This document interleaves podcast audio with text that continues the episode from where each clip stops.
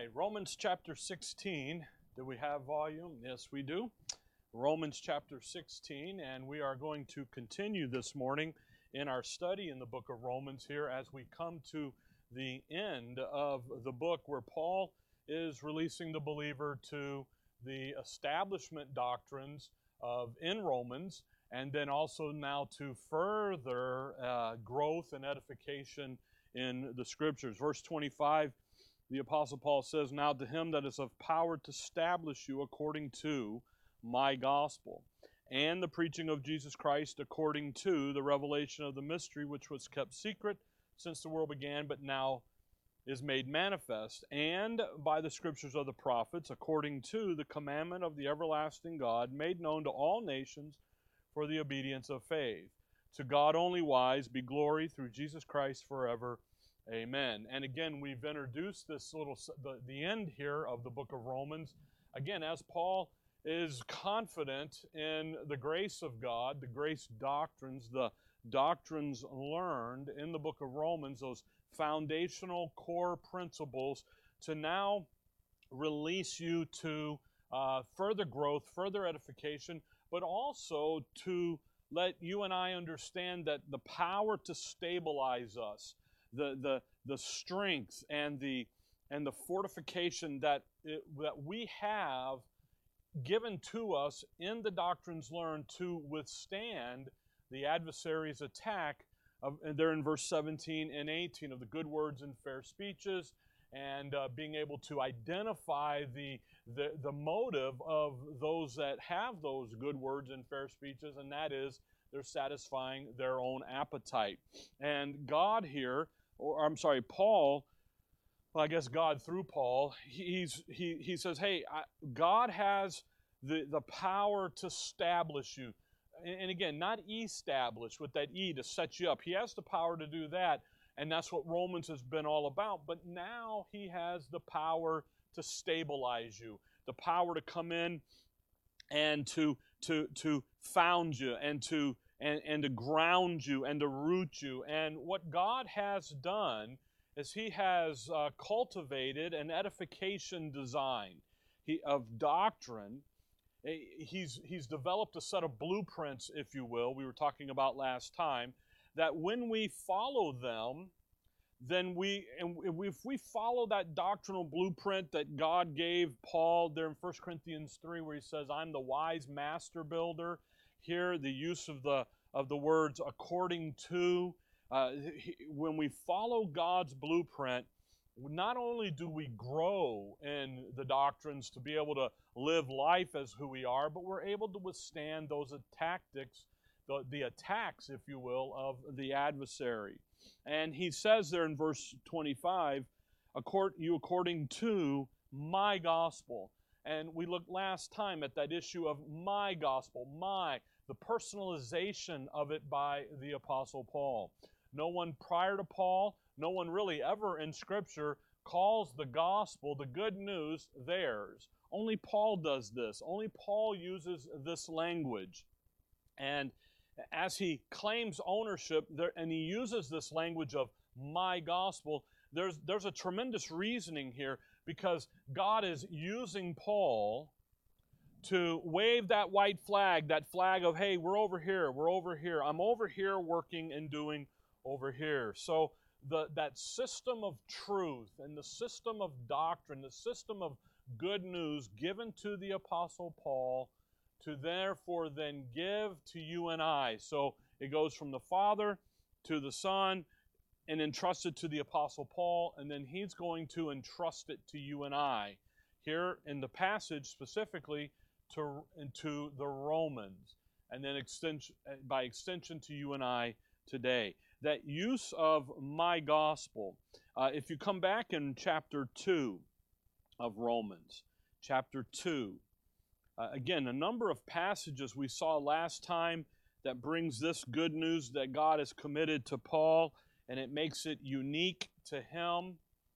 Romans 2, verse number uh, 16, he says, In the days when God shall judge the secrets of men by Jesus Christ according to my gospel. And again, my the ownership. And that's really the first thing we need to realize is this is the information committed to Paul, never committed to anyone else prior to Paul, never committed to, to anyone after Paul. It's given to the Apostle Paul.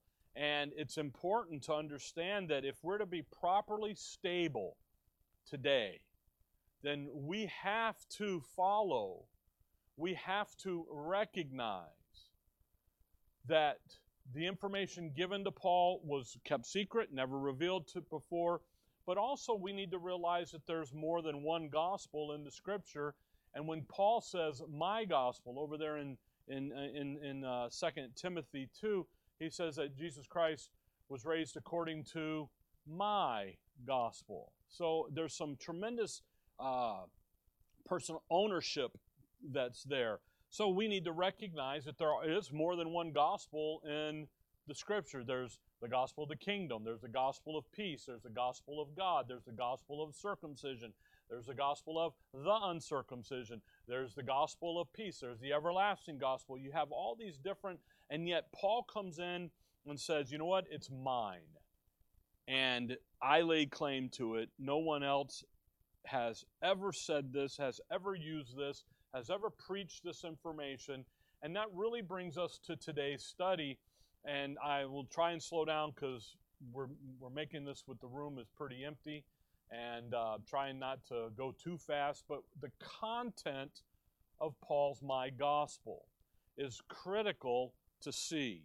It's, it's what makes it unique to Paul.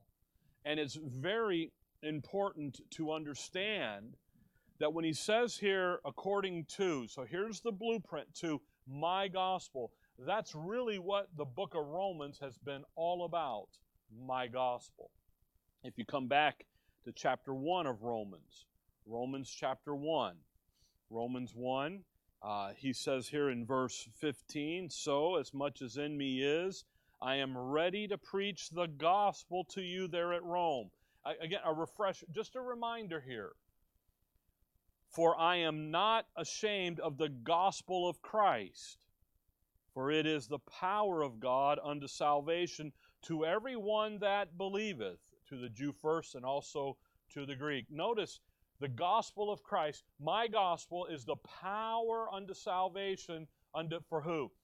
All those that are going to believe. It's upon all, it's unto all, and it's upon all them that believe. Now, that's a change in that's a that's a component of the cross and of the gospel as we move across here we're going to see what we looked at a little bit last time we'll get over there in just a minute in ephesians 3 i'm sorry in ephesians 6 verse 19 where he talks about the mystery of the gospel the content of paul's gospel holds information that was never revealed before uh, you're in romans look with me at First corinthians chapter 1 so the content of Paul's gospel is going to focus in on the cross of Christ. All right?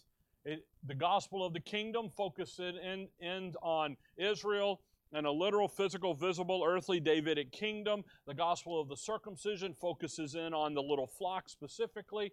The, you know, all of this good news, repent for the kingdom of heaven is at hand. All of that's there, yes, but Paul doesn't say anything about that. And that's critically important here. Look at 1 Corinthians 1, just look at verse 17. For Christ sent me not to baptize, but to preach the gospel. Isn't that interesting?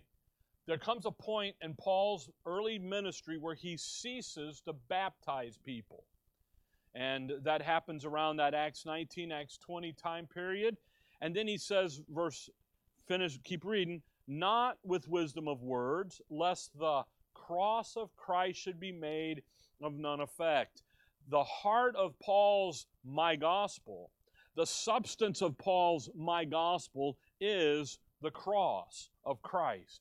It isn't a kingdom. It isn't a literal, physical, visible, earthly, Davidic king. It isn't the Messiah. It isn't the earthly ministry of Jesus Christ. When we look next time at the preaching of Jesus Christ according to the revelation of the mystery, we're going to see that you can preach Christ according to the earthly ministry. We're not going to do that. We're, we're preaching Christ in a different manner. We're talking about the cross of Christ in a, in a different uh, environment, in a different viewpoint. Verse 18 For the preaching of the cross is to them that perish foolishness, but unto us which are saved, it is the power of God. The preaching of the cross. What is the cross? We're going to go out here and we're going to preach the cross, but what are we preaching about the cross? It's the power of salvation unto who? All them that believe. And there's that issue there of, of the all word, A L L. Look down at verse 13, at verse 23. We preach Christ what? Crucified. Isn't that interesting? How do we we preach Christ? We talk about the Lord Jesus Christ and we preach him, but how do we preach him? We preach him crucified. By the way, under the Jews a stumbling block and under the Greeks foolishness. But unto them which are called, both Jews and Greeks, Christ, the power of God and the wisdom of God. We're going to look in a couple weeks about the uh, to, to God only wise. There's a wisdom plan here that he's working out. By the way, in chapter 2, if you just draw your eye there, verse 7, but we speak the wisdom of God in a mystery, even the hidden wisdom, which God ordained before the world unto our glory, which none of the princes of this world knew. For had they known it, known what? The hidden wisdom, the mystery of the gospel, then what would have happened? They would have not have crucified the Lord of glory. So there's some aspects. Uh, come on over to chapter 15 of 1 Corinthians. There's some aspects of Paul's my gospel, the central, the central, the center, the heart of it, the central focus of it is the cross of Christ. It's preaching Christ crucified. The first time in history that we're going to learn something about the merits of the cross work of Jesus Christ. No one before Paul preached that. Actually, in a minute, we're going to see in Acts 2, Peter said just the complete opposite of that. But what I want you to grasp right now and catch is the cross, the preaching of the cross. That's the central heartbeat. 1 Corinthians 15, verse verse 1 Moreover, brethren, I declare unto you the gospel which I preached unto you, my gospel, which also ye have received, and wherein ye stand, by which also ye are saved. How are you saved? You're saved by the gospel which I have preached unto you. If you preach another gospel, then guess what you're not going to be? Saved. So I'm here's the issue here. Uh, here's what's coming at you. You want to get saved, you got to hear Paul's gospel. For I delivered, verse 3, for I delivered unto you, first of all. Again, no one prior to Paul ever delivered this.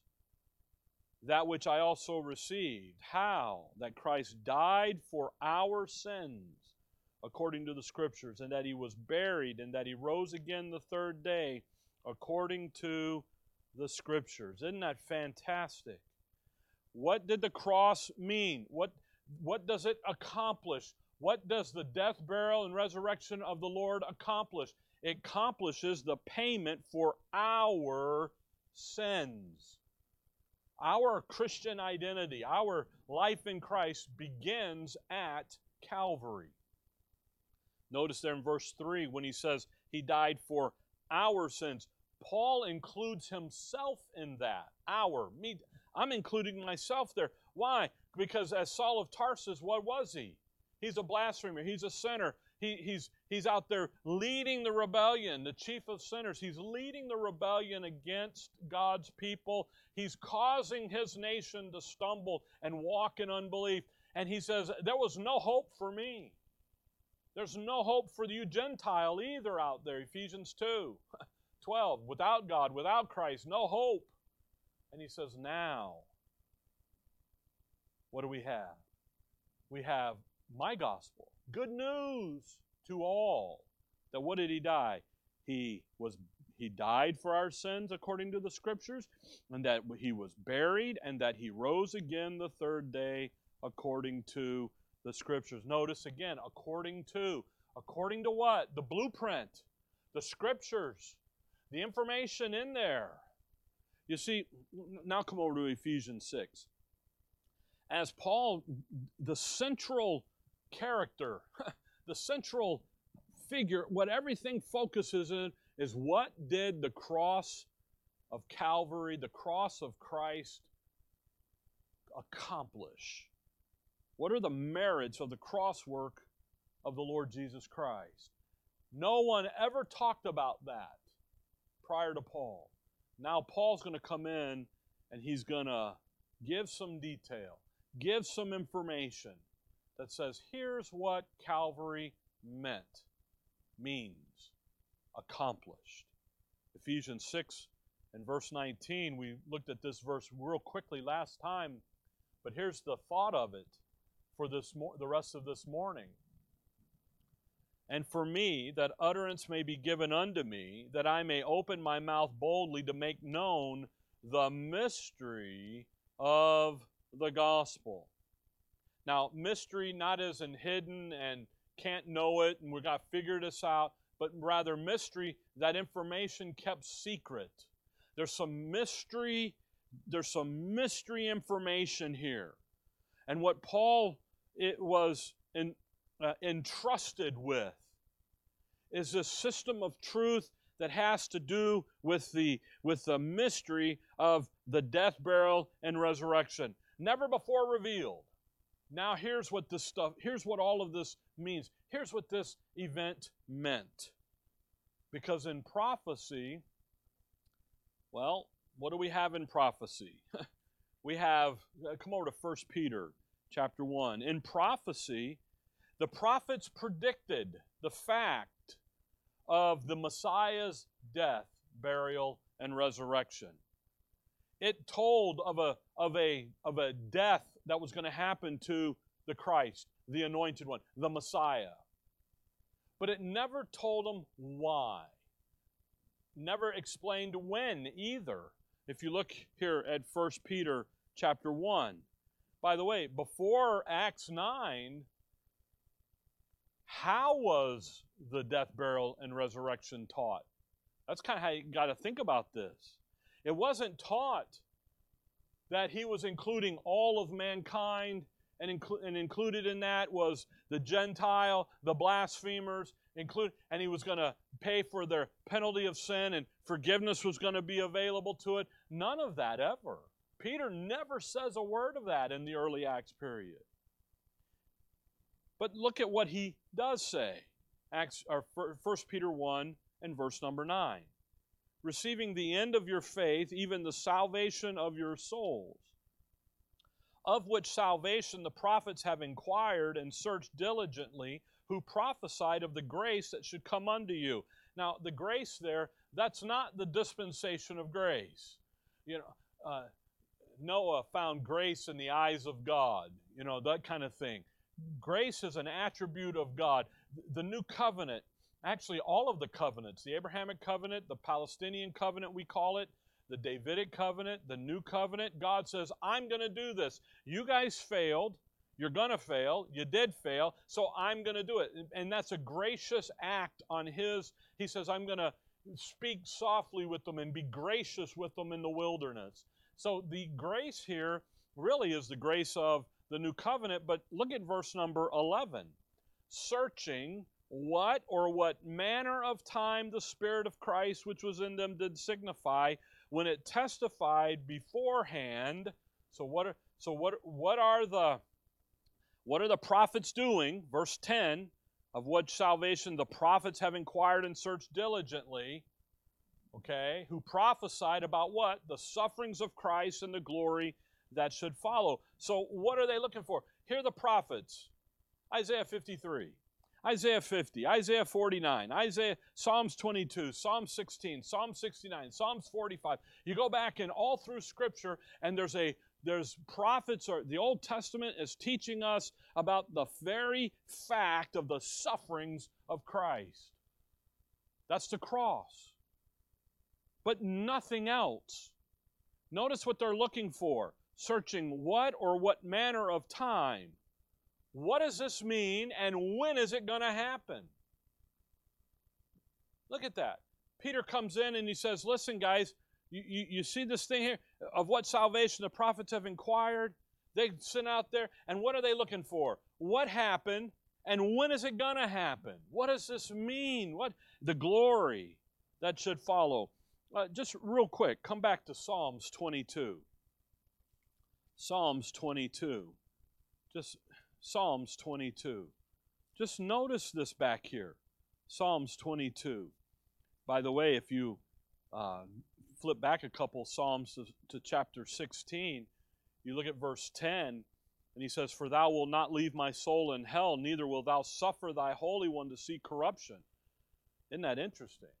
Thou wilt show me the path of life. That's resurrection life. Verse 10, Acts 2, Peter's going to quote it in connection with the cross and death and burial. Verse 11, there's resurrection at thy right hand. There, there, there are pleasures forevermore. Chapter 22, you start in verse 1 My God, my God, why hast thou forsaken me? Why art thou so far from helping me? And from the words of my roaring. We know that from Matthew, Mark, Luke, and John. That's Christ on the cross. And, and you go all the way down to verse 21, and you see all of the agony, the mental condition of our Savior as he died. I, verse 6 But I'm a worm and no man, a reproach of them and despised of all men. In verse 2, 3, and 4, and 5, he's asking, My God, my God, why hast thou forsaken me? You listen to those people. Why aren't you listening to me? And I know why, because I'm a worm and not a man. And so there's the sufferings of Christ. But in verse 22, I will declare thy name unto my brethren. In the midst of the congregation will I praise thee. Verse 25, my praise shall be of thee in the great congregation. I will pay my vows before them that fear me. The meek shall eat and be satisfied, and on you go. That's the kingdom glory. See? So the first 21 verses of Psalms 22, what are we talking about? The sufferings of Christ. The prophets inquired. Now go back to 1 Peter 1. The prophets looked into that and they're like, okay, we read this, we see this, we know it's the Word of God, but what does it mean? When's this going to happen? And then he says, and the glory that should follow. Then you got all those chapters about kingdom glory, Ezekiel and Daniel, and all that stuff in there about kingdom glory. When's this going to happen? Now look at verse 12. Unto whom it was revealed that not unto themselves, but unto us they did minister the things which are now reported unto you by them that have preached the gospel unto you with the Holy Ghost sent down from heaven, which things the angels desired to look into. Notice Peter never says this is what this stuff means. He just says the prophets were told, write it down. It's for a group of people coming later, which is what Hebrews through Revelation is going to do for them. But Peter never explains what happened, when it was going to happen, and so forth. You know who does that? Paul does that. Paul tells us the what and the when and the where and the why. Right division, the dispensational Bible study does that. And we'll see that as we go. Come back to Luke 18. So, Peter, in, in 1 Peter 1, verse 9, 10, and 11 and 12, Peter's telling the reader there is a limitation in the Old Testament, in the, in, in the prophetic information about the death, burial, Luke 18, the death, burial, and resurrection of the Messiah. It's not there. The why it's, isn't revealed yet. The why, the due time testifier is going to come and reveal that now there's a mediator between God and men, the man Christ Jesus, which, by the way, is what Hebrews is going to establish for the little flock over there that are going to enjoy that new covenant. And how the new covenant can be enjoyed is because the mediator, their Messiah, died. And he died once for all, Hebrews says. So when you come back here to Luke 18, look in the earthly ministry. Because the thing is, is prior to Acts 9, no one is talked about. Now, First Peter is written after, uh, is written in the, in the early part of Acts and so forth and, and, and, probably Paul isn't even on the scene yet. And if he is, it doesn't matter. Peter says what he says. But look at Luke 18. Then he, and that's Jesus, took unto him the twelve and said unto them. So here's the Lord Jesus Christ talking to, educating the twelve apostles. Behold, we go to Jerusalem, and all things that are written by the prophets concerning the Son of Man shall be accomplished. So here's Isaiah 53, here's Psalm 69, Psalms 22, Psalm 16, Psalm, uh, and on you go. For he shall be delivered unto the Gentiles, and shall be mocked, and spitefully entreated, and spitted on, and they shall scourge him, and put him to death, and the third day he shall rise again. There's Isaiah 50, Isaiah 52, Isaiah 53. What's the Gentile going to do? Have his sins forgiven? Have the opportunity for forgiveness there? Not at all. What are they going to do? They're going to, the sufferings of Christ, he's going to be delivered unto the Gentiles and shall be mocked and spitefully entreated and spitted on and they're going to scourge him and the romans were good at that at that romans invented They took crucifixion to the highest level. They understood how to do that. Now, we know later on at that time his blood is also laid at the feet of the nation of Israel. But the prophets don't say that. The prophets are talking about the Gentiles. By the way, Zechariah 12, I believe it is, he will say that they will look upon me whom they have pierced. And there's the accusation against Israel but that's over in the, the, the millennial kingdom. You see, he doesn't, he delivered to the Gentiles. Doesn't say saving the Gentiles. Saving the sinner. Doesn't say that. Saving the blasphemer. Doesn't say. It just says, hey, what did the prophets talk about? They've talked about the sufferings of Christ, and here's what's going to happen. Now look at verse 34. And they understood none of these things and this saying was hid from them, neither knew they the things which were spoken. They don't get it. They're clueless. So, guess what? These guys are not doing. They're not looking forward to the cross. That's what the old timers all say. That's what the old book, old writer, hey, the Old Testament saint was looking forward to the cross. No, he wasn't. He didn't understand it. He knew the event was going to happen. That event of Calvary and and and the bruising of the seed of the woman has been since Genesis 3:15 but yet here what's he going to do he they don't get it these guys are not looking towards the cross. They're looking at the right in the moment that their their Messiah just said I got to go die. I'm going to be buried and then I'm going to arise again the third day. Come over to chapter 24 so that's what happens. He goes to he goes into Jerusalem. Guess what they do? They mock him, they spitefully entreat him, they spit on him, they scourge him, and then they crucify him. Luke 24, verse 1 And upon the first day of the week, I love that. Upon the first day of the week, very early in the morning, their Sunday morning, early, they came into the sepulchre and bringing the spices which they had prepared and certain others with them, and they found the stone rolled away from the sepulchre. Isn't that fascinating?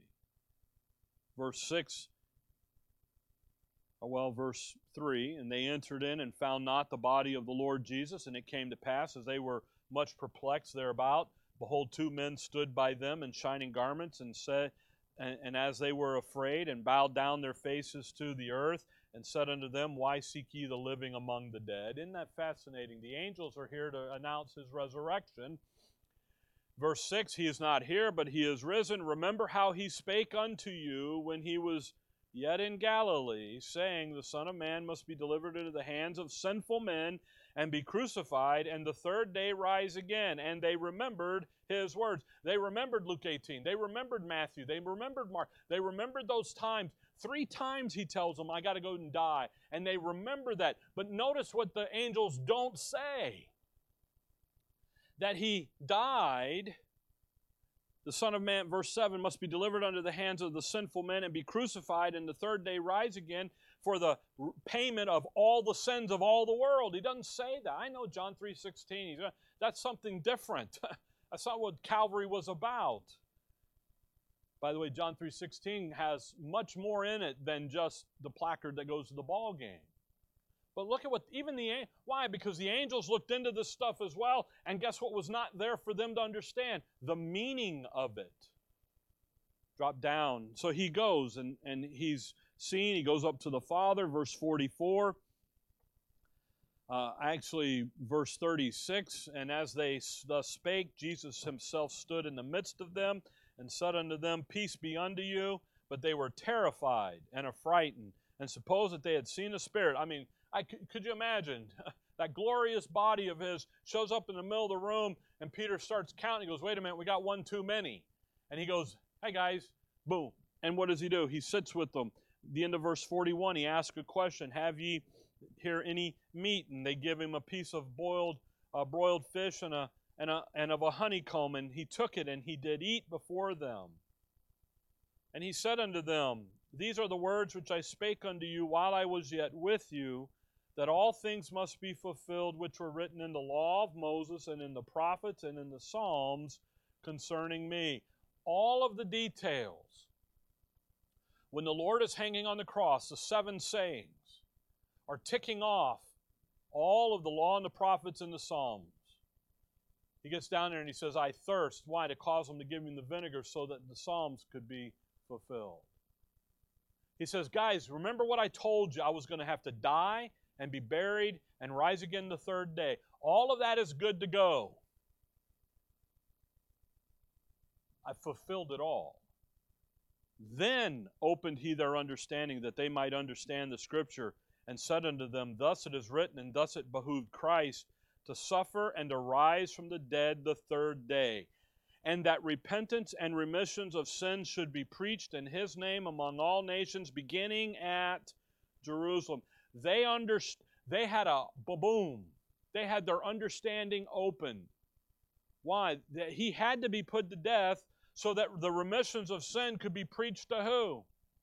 All the nations out there, but it started with who? Jerusalem. It, they, they got their understanding. In Acts 1, he spends 40 days with them teaching the things pertaining to the kingdom. They get all their understanding opening, opened about their message, their ministry, the kingdom. What were they going to be? They were going to be the conduit through which the Abrahamic covenant, Genesis 12, through which the families of the earth were going to be blessed. They're the conduit. They get that. Now, come to Acts 2. So in Acts 1, he ascends. In Acts 2, Peter stands up to preach. Peter has been given the authority, he's been given the keys of heaven. Not literal keys, but authority. Whatever he binds on earth is bound in heaven. Whatever he loosed on earth is loosed in heaven. He and he alone. Now, there's a quorum issue with the rest of the little flock and with the rest of the apostles where they need the two or the three. But here Peter stands up in verse 22. By the way, and back there in Luke 24, nothing about dying for the sins of the world. He says the remissions of sins for the world beginning where though? At Jerusalem. It's got to the the the Matthew 28 going to go out to all the nations has to happen through the little flock. Excuse me. Acts 2 verse 22. Ye men of who? Israel. Hear these words. So who is Peter talking to? He's not talking to Gentiles. Yeah, but Rick, Gentiles were there. Maybe so, but that's not who Peter's addressing to. Actually, if Peter saw a Gentile in the crowd, he would have had the guy removed because he's not supposed to be there. It's, he's an unclean. See? 222, ye men of Israel, hear these words. Jesus of Nazareth, a man approved of God among you by miracles and wonders and signs which God did by him in the midst of you, as ye also yourselves also know. They know who he is. Peter, full of the Holy Spirit, he's going to indict the nation of Israel now. Him being delivered by the determinate counsel and foreknowledge of God. What the prophets and the law of the Moses and Psalms say, he's got to die. He's going to be buried and he's going to rise again the third day. They had that understanding opened. Ye have taken and by wicked hands have crucified and slain. That's not a good thing there. You guys have taken our Messiah and you killed him with wicked hands, unbelief. You killed him. Not by faith. You rejected the claim that about the Lord Jesus Christ and you rejected the claims by himself that he made that he was the Messiah, whom God hath raised up, having loosed the pains of death, because it was not possible that he should be holden of it.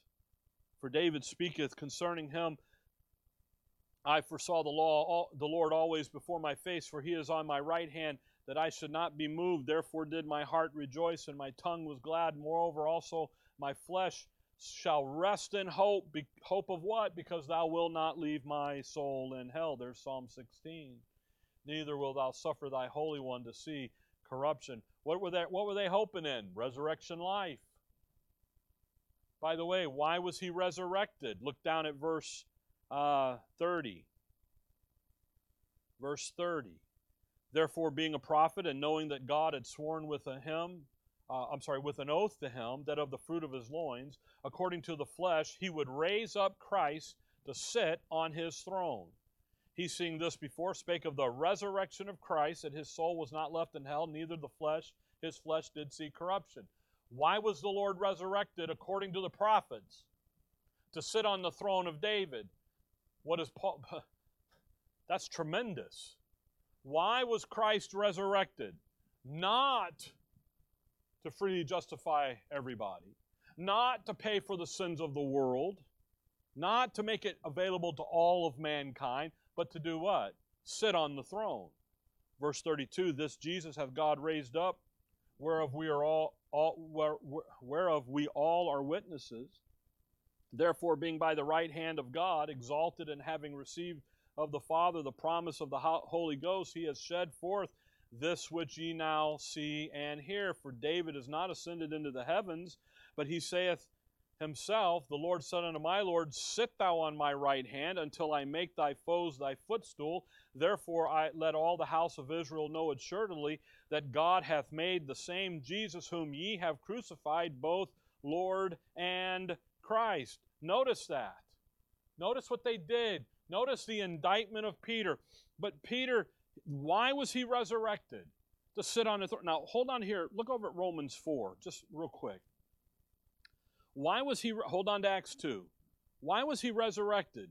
To sit on his throne. But look at Paul, Romans 4, verse 25, who was delivered for our offenses and was raised again for our justification. Chapter 5, verse 8. But God commendeth his love toward us, and that while we were yet sinners, what? Christ died for us. Verse 10 For if, when we were enemies, we were reconciled to God by the death of his Son, much more being reconciled, we shall be saved by his life. See how Peter doesn't say that. Paul comes in and says, Yeah, yes, that happened. Yes, those events are true. Yes, they're accurate. He goes into that synagogue. Come over to chapter 8 of Romans. Hold on to Acts 8 uh, Uh, chapter 8.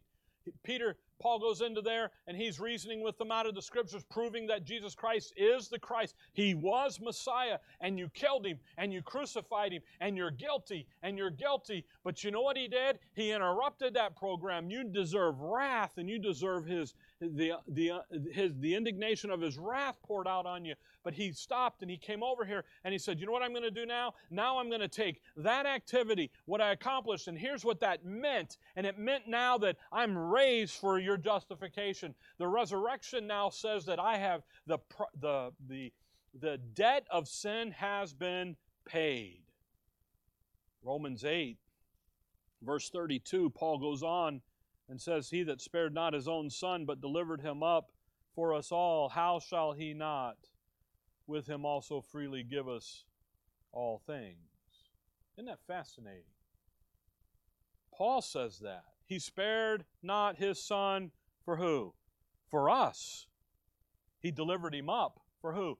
For us. So when you come back to Acts 2, what Peter's doing here, Peter Peter is not saying anything that Paul said. Because watch verse 37, 237. Now when they heard this, they were pricked in their hearts. The they here. Who's the they? Israel, the men of Israel, verse 22. And said unto Peter and to the rest of the apostles, Men and brethren, what shall we do? What do we do, Pete? We hear you. We're convicted. Pricked, pricked hearts. Conviction. We're under tremendous conviction. Then Peter said unto them, Believe that Jesus Christ died and was buried and rose again for your sins, and you got total free forgiveness, and you're freely justified. And he did all. None of that. What's Peter say? Peter says, You know what you got to do? You need to repent and be baptized, every one of you, in the name of Jesus Christ for the remissions of sins. And you shall receive the gift of the Holy Ghost. You, you drop down and look at chapter 3, verse 19. Repent ye therefore and be blotted out, that your sins may be blotted out when the times of refreshing shall come from the presence of the Lord. No present possession of forgiveness of sins. It's future for the remissions of sins. That in, when the times are that it may be blotted out. Nothing of a present possession. By the way, chapter 2, verse 39, Peter goes on, For the promises unto you and to your children and to all that are afar off, that's dispersed Israel even as many as, our, as the Lord our God shall call, and with many other words that he testify and exhort, saying, Save yourselves from this untoward generation. Then they that gladly received his word were baptized in the same day. There was added unto them about 3,000 souls. See, save yourselves. How? Repent, be baptized, get in the little flock. But say, but believing what though? Believing that the one that we crucified was the Messiah. He was raised to sit on David's throne. He was our king. We killed the king. And you, they're going to repent of that. By the way, do you tell people today, when you ask them, where would you spend eternity? Do you tell them, repent and be baptized? If you do, you just, you just doomed them to hell. Because that's not Paul's gospel. That's Peter's gospel. Come on over to Romans 3. Romans 3. You see, folks, when Paul says my gospel, it's his. This information given to him, but it's going to have some information in it that was kept secret, the mystery of the gospel. Romans 3:19 Now we know that what things soever the law saith that saith to them who are under the law that every mouth may be stopped and all the world may be guilty before God. What did the law do? First, first time, by the way. First time no one prior to Paul is going to say, verse 19. What did the law do? It made everybody guilty. It made everybody a what? A sinner. You're a sinner. You're a sinner. Nobody ever said that. The closest thing that came to it was the Lord when he looks at the, the rich young the rich rulers and stuff and says, You need to sell all you have, and they couldn't do it. Verse 20, therefore by the deeds of the law there shall no flesh be justified in his sight, for by the law is the knowledge of sin. No, nobody ever said that prior to Paul. Paul's saying it. Why? Because here's what this all meant. What was the law going to do? The law was designed to push them to Christ, Romans 7. The law was designed to push them that way, Romans 10. The law was designed to push them to the Savior and the Messiah. And they failed, they failed, they failed. Paul came in and said, You know what, that event there, you killed him. And what that accomplished is all of this now. Verse 21 But now the righteousness of God without the law is manifest, being witnessed by the law and the prophets, even the righteousness of God, which is by faith of Jesus Christ, unto all and upon all them that believe, for there is no difference, for all have sinned and come short of the glory of God. But now it's unto who? It's unto all, and it's upon all them that believe. Why? There's no difference today. There's no difference between a Jew and a Greek, a Gentile. You're all sinners. Everybody, the ground is level at the foot of the cross, the song says. Verse 24, being justified freely by his grace through the redemption that is in Christ Jesus. No one's ever talked about redemption being in Christ Jesus prior to Paul. Only with Paul now whom God has set forth to be a propitiation through faith in his blood to declare his righteousness for the remissions of sins that are past through the forbearance of God. And we went through that verse. Here's God the Father. He's got faith in the activity and the faith of his Son and his shed blood. And he says, You know what I did? All that back there in the past, in the Old Testament, when those prophets were writing and when they were doing and they were accomplishing the law of Moses and they were in complete obedience by faith, doing the things, I knew Calvary was coming and I could take care of them. That's why in Romans 4, he's going to use blessed, he's going to use David. Blessed is the man in whom the Lord will not impute sin. David did not understand how God could forgive him and say that he was forgiven for Bathsheba and the kill the murder of her husband. But yet Nathan said it was good to go. Why? Because what did he know? but by the way, verse 26 to declare, I say, at this time, his righteousness. So, time that are past, verse 25, time past, this time, but the but now, that he might be just and justifier of him which believeth in Jesus. You see that? You see, prior to Paul, prior to Paul, come on over. Uh, we looked earlier at 1 Corinthians 15. Prior to Paul, come to 2 Corinthians 5. There's a mystery aspect. Actually, look at 1 Corinthians 15. 1 Corinthians 15. 1 Corinthians 15 and verse 1. Moreover, brethren, I declare unto you the gospel which I preached unto you, which also ye have received, and wherein ye stand, by which ye also ye are saved, if ye keep in memory what I preached unto you, unless you have believed in vain. For I delivered unto you first of all that which I also received. Again, that special message given, the gospel I preached, I got it, it was given to me.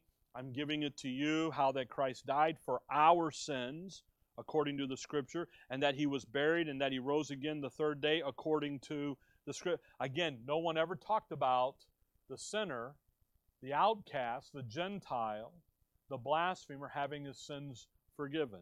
2 Corinthians 5. Here's a here's we learn some something about the magnitude of his death here. 2 Corinthians 5:21. This was never made known prior to Paul. This is one of those hidden meanings behind. This is how we understand what, what it was happening when he says, My God, my God, why hast thou forsaken me? And he says, I'm not a man, I'm a worm. How, how, what does that mean? What, what is, why did he, would he say that? Verse 21 For he hath made him to be sin for us, who knew no sin, that we might be made the righteousness of God in him. He was made to be what? Sin for who? For us. For the Gentile. For the unbeliever. For the wicked. For the blasphemer. See, only Paul says 521. He was made. That, that creative term there, he was he, he was he father forgive them for they know not what they do my god my god why hast thou forsaken you i am not a man but i'm a worm what he was made the worm the sin peter never preached that by the way peter never got it Paul tells us. So now, when we look back into Psalms 22 and those passages, what can we do? Because of what Paul has made known to us. That at that very moment, in those three hours of darkness on the cross, Christ paid for the sin of the world, of everybody. Three hours. So when he says it is finished and gives up the ghost, bows his head and gives up the ghost, he doesn't, that isn't him dying and going down into hell and, and paying the sin down there. He's already paid the sin penalty. He did it consciously, he did it on purpose, and so forth. Now come over to 1 Timothy chapter 1. So when we get into the study uh, according to my gospel, when we get into the details of some of that hidden meanings behind the Calvary, behind, and we do that as we go into First Corinthians and Second Corinthians and Galatians. We're going to see some of that as we go into those books. But yet, Paul, First Timothy 1, he's told us why no one before him ever taught this, ever explained that now it's justification unto all and upon all them that believe. And the event of Calvary is what took care of that. Look at verse 15. This is a faithful saying and worthy of all acceptation that Christ Jesus came in the world to save sinners. Why did Christ come into the world? To save sinners. That's Paul's testimony. Because in Luke, Matthew, Mark, Luke, and John, they said he came into the world to save his people from their sins. By the way, he finishes, of whom I am chief. There's unbelieving Israel. Yeah, I led the rebellion. I'm the chief. I'm the leader. Chief as in leader. Number one, first in line. I'm leading the rebellion against. In Acts, Luke writes it that way, the way. I'm leading the rebellion against the nation of Israel, the little flock, the believer.